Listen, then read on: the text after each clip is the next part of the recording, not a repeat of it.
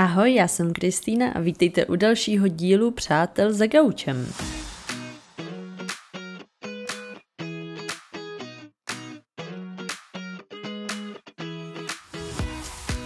Jestli jste slyšeli minulou epizodu, tak víte, co bude následovat. Ano, bude to Matthew Perry a jeho závislosti. Jeho závislosti totiž vydají na tento díl. Jeho závislosti zabrali i velkou část v jeho autobiografii. A jeho závislosti mu samozřejmě dělají velký problém v životě, jak osobním, tak profesním.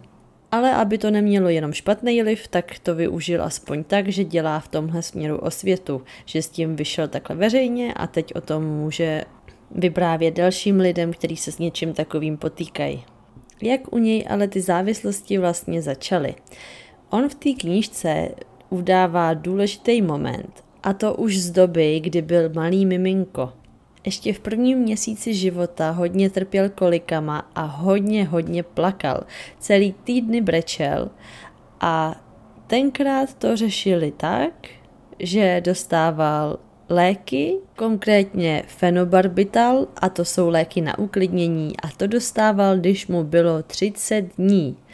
A už asi tam se začala rýsovat jeho závislost, protože léky na uklidnění to je něco, s čím potom měl hodně co dočinění.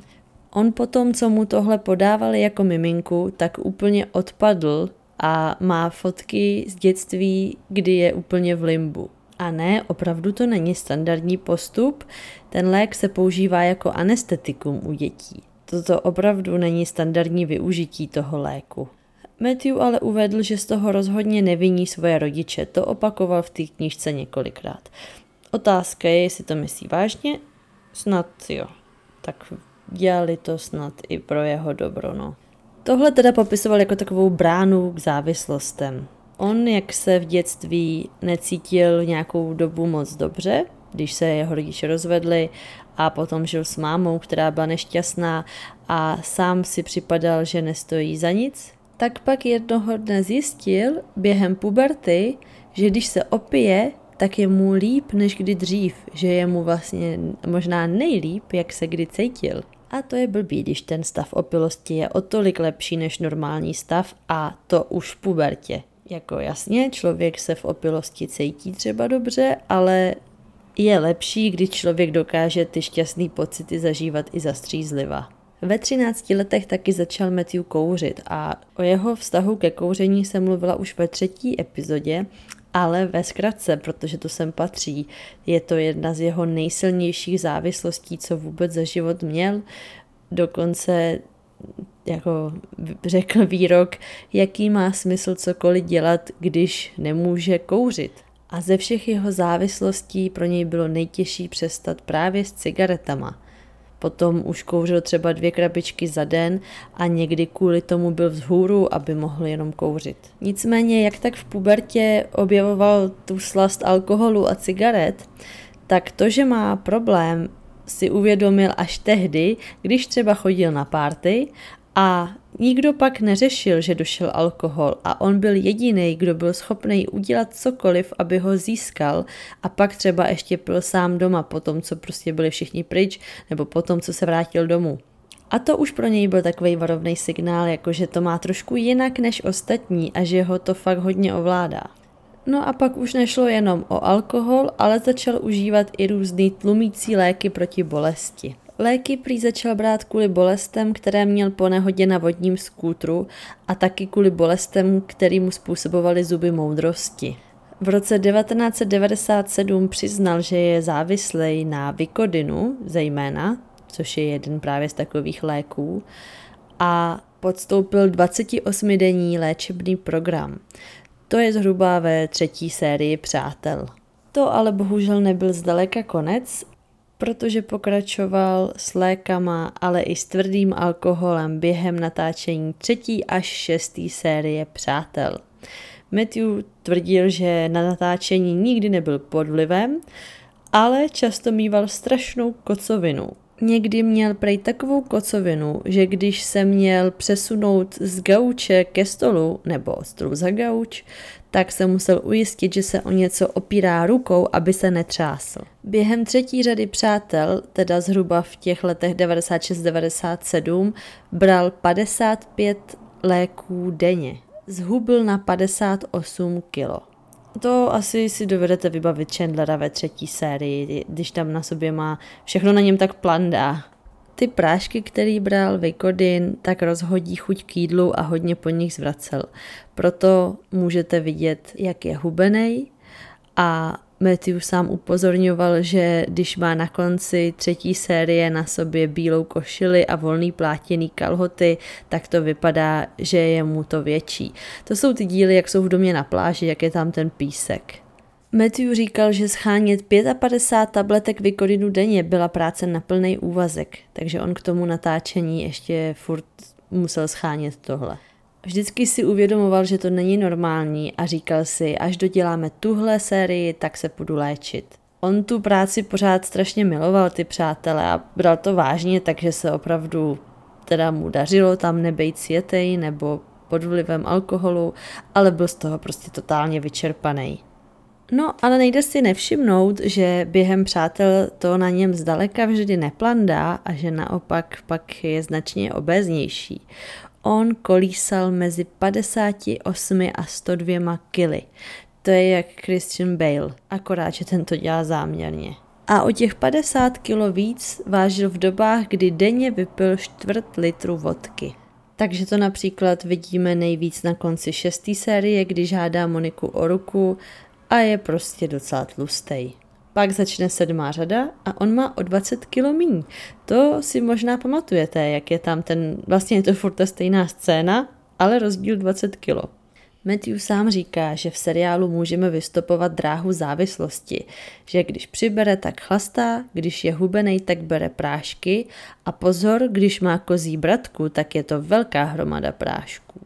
To se teď ani netěším na díly, kde bude mít Chandler bratku. Schrnuto, Matthew užíval prášky a alkohol během všech sérií Přátel až na devátou řadu, která zároveň byla jediná, za kterou byl nominovaný na Emmy. On říká, že ten rozdíl byl v tom, že tentokrát nečekal, až na něj přijde řada, až bude mít on svůj, svoji repliku, ale víc poslouchal ostatní. Tak to vrhá lepší světlo na devátou sérii zase. Ale jak všechno tohle zvládal s tím natáčením a zároveň dělat, že se nic neděje, aby to ostatní nepoznali, no to samozřejmě nejde, že jo? Takže oni to samozřejmě poznali. Matthew psal, že jednou za ním přišla Jennifer do šatny.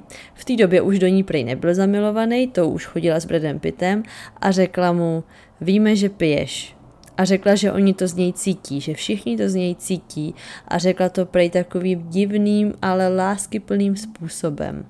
A potom se s ním všichni sešli a ptali se ho, co bude dělat a chtěli mu pomoct. A to je přesně to, co psala i Lisa v té jeho v předmluvě pro tu jeho knížku, že neví, jestli neměla udělat víc, jenomže tam oni opravdu neměli co dělat. Tohle nebylo na nikom jiným než na něm. S tím se bohužel nedá nic dělat. Jakože nikdo jiný to neudělá za něj. Ale od Jennifer bylo odvážný to načít, protože to musí být strašně těžký tohle otevřít, když ten člověk dělá, že se nic neděje. A podle Matthewa ho zachránil jeho táta, který ho dostal do léčebny a tím mu prej zachránil život. Ono to zašlo tak daleko, že ve 30 letech měl Matthew zánět slinivky z nadměrného pití alkoholu a byl kvůli tomu hospitalizovaný. Podstoupil teda od další odvykací kůru a zhubnul zhruba 9 kilo. No, ale není to úplně ideální, že jo, protože máte rozjetý seriál a nemůžete úplně čekat. Takže to bylo tak, že některé scény natáčely dopředu ale pak na něj taky tvůrci hodně tlačili, aby se vrátil, že musí začít do určité doby, jinak to nestihnou a tenkrát se právě zase za něj postavil jeho táta, aby se k němu tak nechovali, že jestli se k němu budou tak chovat, tak ho ze seriálu stáhne. Matthew mu za to byl vděčný, ale zároveň se cítil dost provinile, že takhle kazí to natáčení, na kterým mu hodně záleželo. V léčebně mu řekli, že potřebuje měsíce na zotavení, ale za dva týdny ho odvezli na natáčení přátel. A Jennifer byla na něj naštvaná, řekla, že na něj měla příšerný vztek A on, že kdyby věděla, čím si prošel, tak by na něj vztek neměla. No, to je zase taková ta jeho sebelítost. Takže si vzal Moniku a odvezli ho zpátky do léčebny. Ježíš, představte si to, v tom díle, kde mají svatbu, tak on si ji vezme, to rychle tam natočil, nebo ty díly nějak natočili a pak se vrátil zpátky do léčebny. Ta jejich svatba najednou získává nepříjemnou pachuť. Radši si pojďme pustit devátou sérii. A taky potom zánětu slinivky měl autonehodu, kdy narazil do verandy, protože se vyhýbal proti jedoucímu vozidlu, ale naštěstí u něj nezjistili žádné známky po drogách nebo alkoholu. Jenom si zdemoloval Porsche, no. Porsche! A teď jeho závislost v číslech. Na léčení byl za svůj život víc než 65krát, poprvé v 26 letech. Utratil za léčbu údajně 7 milionů dolarů, teda v přepočtu asi 168,5 milionů korun. Ale pravděpodobně to je ještě o nějaký ten milion víc. Léčil se hlavně v pětihvězdičkových střediscích, tam takhle celebrity chodějí. Jinak pro srovnání třeba v roce 2014 jeho jmění činilo 70 milionů dolarů, což je zhruba 1,4 miliardy korun. No, takže 7 milionů dolarů z toho jako to přežije, ale škoda. Průšvih byl, když musel kvůli léčbě pozastavit natáčení filmu, a toho si všiml samozřejmě bulvár a hodně se na něj vrhli. A to vedlo k tomu, že začal Matthew trpět i depresemi. Postupně teda začal sám pomáhat lidem se závislostmi, což mu pomáhá, toho naplňuje. A nakonec se se svýma závislostma a depresema vypořádal a dostal v roce 2013 i cenu když svoje bývalé sídlo předělal na Centrum pro léčení závislostí a jmenuje se to Perry House. Říká, že když se může změnit takovej sobecký línej kretén, jako je on, tak to dokáže kdokoliv. Takže v té pomoci lidem, kteří bojují se závislostmi, se činí v mnoha ohledech. Nejen finančně, ale i se hodně angažuje aktivisticky a různě. To se zase dá dobře využít, když už má to jméno. Mě by strašně zajímalo, jestli teda fakt se vším přestal i s tím kouřením, ale ono ho to tak jako tak stejně dohání pořád. Například mu vypadly všechny ty zuby po tom, co kousl do toustu, to jsem taky už v jedné epizodě říkala. A v roce 2018 ho to dohnalo tak, že byl opravdu na pokraji smrti a to, když mu prasklo tlustý střevo. Skončil napojený na mimotělní podporu a všichni počítali s tím, že to je konečná. Měl teda velkou podporu rodiny, nikdy tam nebyl sám a o vlásek unikl smrti. Když mu to tlustý střevo prasklo, tak on byl zrovna v léčebně a oni mu nejdřív nevěřili, že má bolesti a mysleli si, že z nich chce dostat léky na bolest. Ale bylo to tak hrozný, že se mu podařilo je přesvědčit, že to opravdu myslí vážně. A tím, že on má rezistenci vůči těm lékům na bolest, jak je hodně zneužíval a nadužíval, tak vždycky tu bolest musí prožít naplno, protože už mu ji nijak neutlumí. Matthew ale celkově říká, že se mu splnili všechny sny, protože on si strašně přál být slavný, ale usuzuje zpětně, že to byly špatný sny. Já teda doufám, že bude v pohodě a po tomhle všem hrozným ještě aspoň něco úsměvného. Například už před natáčením Přátel byl velký přítel s Henkem Azáriou, který hraje Davida. Během natáčení byl taky známý jako recesista a to jsem, to můžete i vidět různý nepovedený záběry, že on tam fakt je hodně vtipný, Matthew, sám za sebe. A například, když natáčeli scénu, jak Richard řekne Monice, že ji stále miluje, tak on tam Matthew běhl a jako Chandler dělal, co to do prdele děláš? Courtney Cox o Matthewovi řekla, že jej poznala jako člověka s dobrým srdcem a smyslem pro humor.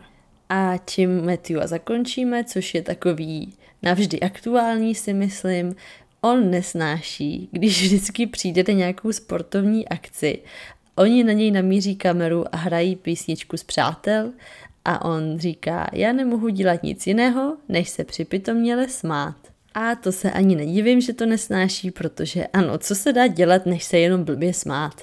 No a to je Matthew Perry.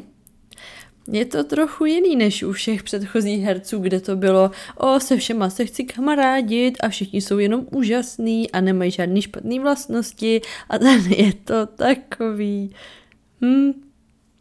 Ale stejně neodepřem ten smysl pro humor a herecký projev. V tom Matthew jednoznačně válí. Ale opravdu ten celý jeho příběh vrhá stín na ty přátele – to bylo vždycky, oni se vůbec nehádají o peníze, oni se přátelí ve skutečném životě, no a Perry je závislý. No jo, no, není to žádný Barbie Land.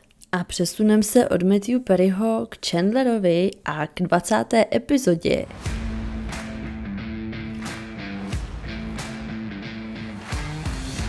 Dvacátá epizoda se jmenuje Zubařům nevěřte. The One with Evil Orthodontist. Opravdu ta se zlým zubařem. Na začátku Chandler řeší holku, se kterou má jít na rande a řeší, že bude radši Mr. Peanut než Mr. Salty. A to jsem samozřejmě nechápala, tak jsem zkoumala, o co se jedná a Mr. Peanut je logo nebo maskot amerického řetěze Planters, který vyrábí oříšky a čokolády. A je docela asi fenomén, objevil se v mnoha reklamách nebo i v animákách, byl v kartičkách na Super Bowlu, takže opravdu fenomén. A Mr. Peanut je takovej gentleman s cylindrem, rukavičkama a monoklem a v některých verzích mu hlas propůjčil například Robert Downey Jr. Zatímco Mr. Salty je maskot preclíků a je to takový námořník s čapkou, no. Tak proto Chandler říká, že bude radši Mr. Peanut než Mr. Salty. Ale v češtině to samozřejmě řečený není, tam je to zakecaný takovýma obecnýma řečma jenom. A pak poplach všichni jdou k oknu a zjistí, že na ně někdo kouká dalekohledem. Jsou z toho zhnusený, že na ně někdo čumí. Ale hned vidíme ten kontrast, že v zápětí oni koukají na tlustýho naháče, takže jsou úplně stejný, že jo. Všichni slídí do oken. Proto se v Česku všude všichni zatahujou, no. Hned po úvodní znělce Chandler vypráví, že jak byl na rande s Daniel, tak to bylo jedno z nejlepších rande, co zažil. Tak to všichni hltají, přejou mu to. Holky se ho ptají, jestli už se jí ozval, jestli jí to řekl. A on, že rozhodně ne a kluci ho podporujou. Ale Phoebe mu dá telefon, ať jí zavolá a ať není tak testosterony, haha. Ha. V češtině řekne, ať nepřehání tolik svoji mužnost. Jo, trefa, ať prostě na nic si nehraje a jí řekne, že se mu to líbilo a že se s ní chce znova sejít. A Chandler sice nejdřív dělal caviky, ale aspoň se nechá přesvědčit a dej jí fakt volat ale hned to zavěsí, protože je tam záznamník, toho se lekne, protože podle něj prostě neexistuje dobrý vzkaz na záznamník, který by zněl dobře. Ale to není jediný, co se nám tu rýsuje. Mezitím se totiž baví Rachel s Barry, který minule přišel a řekl jí, že ji miluje, tak teďka spolu tak nějak se výdají. Když pak Rachel vejde dovnitř, tak všichni dělají, že nic neviděli. Prostě tenhle díl je o tom, jak všichni slídí a dělají, že ne. Ale Rachel se vůbec netají tím, že je z toho rande s Barrym docela spokojená. Ale pozor, to je jenom iluze, podle mě. Ono si to teď zdá dobrý, zapomněla na nějaký věci, teď je to takový jako zase obnovený, tak se to zdá fajn, ale mm-mm. A to se jí přesně snaží nastínit Monika, která je fakt tady zase tenhle díl velice dobrá kamarádka. Pořádně to jako zkoumá, nevymlouvá jí to, jenom se ptá jako opravdu s tím Berim se ti to jako líbí a Rachel samozřejmě, že jí to přijde tentokrát jiný. No, iluze. A do toho tam samozřejmě Ross už trpí, protože Ross jí teď zase nějak se snaží získat. Takže když Rachel se ptá, jestli to je tak špatný, tak rozkopne do Chandlera, který hned řekne jo. A proč? On nemá co na to říct, tak řekne jenom, mám své důvody. Ale i Rachel se překvapivě nechá přesvědčit a řekne, že to s ním ukončí. To je hezký, že oni se fakt všichni vzájemně poslouchají a dokonce i na ty rady ostatních dají. Nejdřív Chandler, teď Rachel. No ale plány jsou něco jiného než realita, protože pak střih a Rachel, která to šla původně ukončit, je s Berrym na zubařském křesle po sexu. Říká mu, že se jí to zdálo úplně jiný. No tak asi jo, když předtím říkala, že největší zážitek byl u nohou postele. Chandler, který se chce už moc spojit s Daniel a nedaří se mu to, protože má záznamník pořád, tak udělá nenucený vzkaz na záznamník. A to tak, že ho čte z papíru, ale dělá, že je to naprosto z patra. A to tak, jakože, a Daniel, nečekal jsem záznamník. A ať se mu ozve a na tomu Monika řekne, to si připravoval dvě hodiny? A on z toho měl velký nervy. Monika je v tomhle opravdu zralejší. Pořád je tam u Moniky doma slídí ten soused od naproti, ale Joey na to říkal, že ji k ním koukal ráno taky. A nechápu furt, jak když oni jsou přece na druhé straně a mají okna jinam. A nebo jestli byl Joey u Moniky a zrovna na něj tam taky koukali, to by klidně šlo. Rachel mezi tím pořád v té zubařské ordinaci začne litovat a ptá se Barryho na Mindy. Do toho tam přijde dětský pacient a Rachel s Barrym dělají, že se tam nic nedělo a on na to suverénně. Je mi 12, nejsem blbej. To je velice odvážný, ještě když jde k zubaři a k autoritě k zubaři. A ten kluk se objevil už ve druhé epizodě, kde byla taky Barryho ordinace, takže to je asi nějaký štamgast pacient.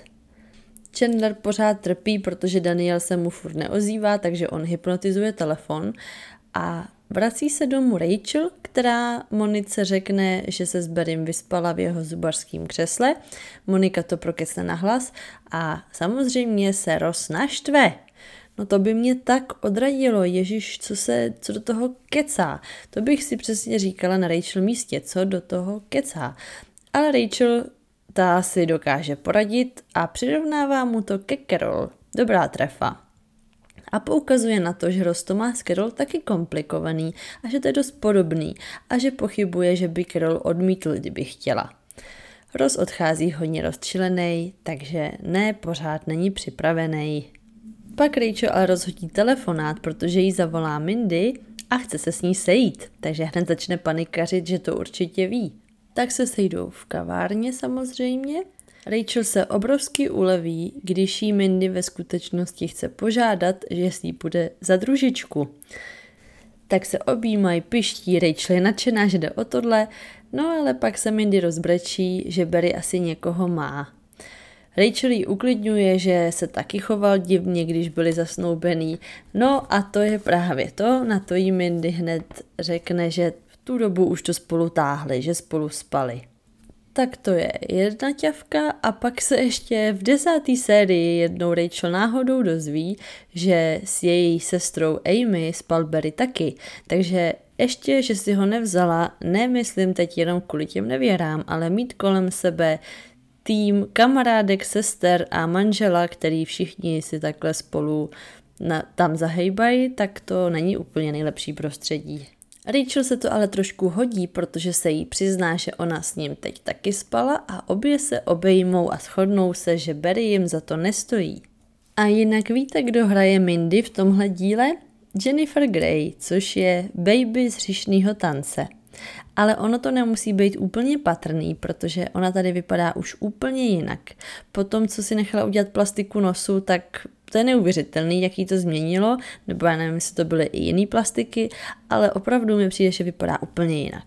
A Jennifer Grey chodila mimo jiné s Georgem Stefanopoulosem, který už se v přátelích objevil, ne teda fyzicky, ale jeden díl dokonce nesl jeho jméno. Aspoň teda v originále. Ale jak jsem do toho tak zabrousila, tak jsem zjistila, že Jennifer Grey chodila i s Johnnym Deppem, což jsem vůbec nevěděla. V roce 1989 se dali dohromady po tom, co on si ji vyhlíd v říšným tanci. A zase to rande se domluvilo přes agenty. Jak to, že tohle nevím? Jennifer Grey ve své knize Out of the Corner detailně popisuje, jaký byl Johnny milenec a taky tam popisuje, že byl extrémně žádlivý a paranoidní, že vždycky letěla někam natáčet, nebo ne, on letěl někam natáčet a když se vrátil, tak ji podezíral ze spousty věcí a vyváděl, což by zase potvrzovalo některé výroky Amber Heard. No a Jennifer a Johnny byli devět měsíců zasnoubený. Nenechal si taky vytetovat její jméno? No, ale navzdory těm problémům, co měli, tak Jennifer Grey popisuje, že měli neuvěřitelnou chemii a že to bylo hrozně žhavý, že to bylo mimo její chápání a že to nikdy předtím nezažila. No ale ona říkala i o Patrikovi Svejzím, že mezi nimi byla obrovská chemie, i když se nesnášeli a ona ho vůbec nechtěla líbat při tom natáčení. Ale tak to byla jiná chemie, no. V roce 2010 vyhrála soutěž něco jako my máme Stardance a díky vyšetření, na kterým byla před účastí v té soutěži, jí odhalili rakovinový nádor, který byl odstraněný. Takže jí to vlastně možná docela zachránilo. No a tak to je docela jasný, že to vyhraje, když umí tancovat, ne? Ale zpět k přátelům rozsluští křížovku, má tam druh topení, Phoebe na to radiátor. No je to na pět písmen. A Phoebe, ijátor. Joey volá slídiči od naproti a zjistí, že to je žena, která s ním hned začne koketit, takže on se hned chytí, což Moniku naštve, protože to chce vyřešit a ona vysekne poklonu i jí, takže Monika hned taky obrátí, oba se krásně chytí a nechají se zmanipulovat od té zvláštní paní, co na ně kouká dalekohledem a chválí jim jako konkrétní oblečení, co měli na sobě, nebo tělo, takže je to docela těsivý, ale naštěstí už se s ní asi nepotkáme, nebo ne, takže bychom o ní věděli. Zároveň to není naposled, co se tam takhle s někým seznamuje Joey od naproti a koukají na sebe. Mindy a Rachel se po domluvě rozhodnou, že to vytmaví Barrymu, takže se s ním obě chtějí najednou rozejít. Barry je zaskočený nejdřív, ale vybere si Mindy a řekne jí, že ji miluje. A taky ji nazve Baby, což je odkaz na Baby z říšného tance. Rachel tím nejdřív opovrhuje, ale Mindy se nechá zlanařit a řekne, že si ho stejně vezme. Pro ní je to prostě hlavně dobrá partie. Ale na jejich svatbě, což bude na konci druhé série, už Mindy bude hrát jiná herečka. Takže Rachel opravdu půjde na tu svatbu za svědka, ale půjde už jiný herečce. A ona tady z toho vůbec Rachel špatná není. Ono to pro ní spíš možná bude takový potvrzení, jako že co si myslela, že se jí hezky a brzo ukázalo, že to je fakt blbost a definitivně jí to mohlo přesvědčit, že tam se vracet opravdu ne. A dobrá kamarádka Monika si s Rachel dá víno a ptá se jestli je v pořádku. Vůbec nic jí nevyčítá, žádný, já ti to říkala. A to Monika umí být pedant, ale v tomhle opravdu ne. Tady se chová úplně úžasně, akorát jí podpoří, obejme jí a tak. No a zbývá nám ten Chandler. Chandler. Tak, potom, co hypnotizuje telefon, potom, co se konečně s Daniel spojí a ona mu řekne, že ho teda kontaktuje později, potom co furt a furt čeká a hrozně chce, tak ona za ním přijde do kavárny s tím, že ona měla špatný číslo. Takže za ním přišla osobně a zeptá se ho, jestli teda můžou někam zajít. Hezký, že jo? Jenomže tady nekončíme, protože je to Chandler. Takže ona odchází a všichni super, tak potom, co jsme tě tady ty vole poslouchali, jak furt brečíš kvůli tomu, tak konečně můžeš jít na rande. A on, ha, já nevím. No, takže takhle. On chce jenom ty nedostupný. Jenom když nevolají, nezvedají telefon, nedá se s nima domluvit. Pane bože, ale tím pádem dává úplný smysl, že na začátku chtěl taky být takhle nedostupný, protože v jeho světě to funguje asi jenom takhle. No a možná i trošku u Matthew Perryho. Ukončíme to tím, že Chandler ani Matthew nejsou moc dobrý v navazování vztahů. No, prostě jsou marný. Ale ještě tam tomu předchází debata, která už byla na začátku, Mr. Peanut versus Mr. Salty. A Joey říká, že Mr. Peanut se líp oblíká, že je elegantní a září jako nový deseták. Titanic. A Phoebe na to. A, a víš, že Mr. Peanut je gay? a Roz, ty si ho teď právě vyautovala? No, v češtině tam samozřejmě nic není, to je, tam se baví jako co si vzít na rande. No, řeknu vám to takhle. Když se bude Chandler takhle chovat, tak si na rande neveme asi nikdy nic, protože žádný nebude. Ale doufám, že brzo bude Matthew nějaký mít. Že jo. Děkuju, že jste mě doposlouchali sem, že mě posloucháte. Budu ráda, když budete přátelé za gaučem odebírat na těch kanálech, kde to posloucháte a kde to odebírat jde. Říká se tomu u podcastu taky odběr nebo sledování? Já nevím vlastně. Ale já to rozhodně dělám, ať už to znamená cokoliv. Tak, to by asi stačilo. Pro dnešek si dáváme pauzu, anebo se rozcházíme.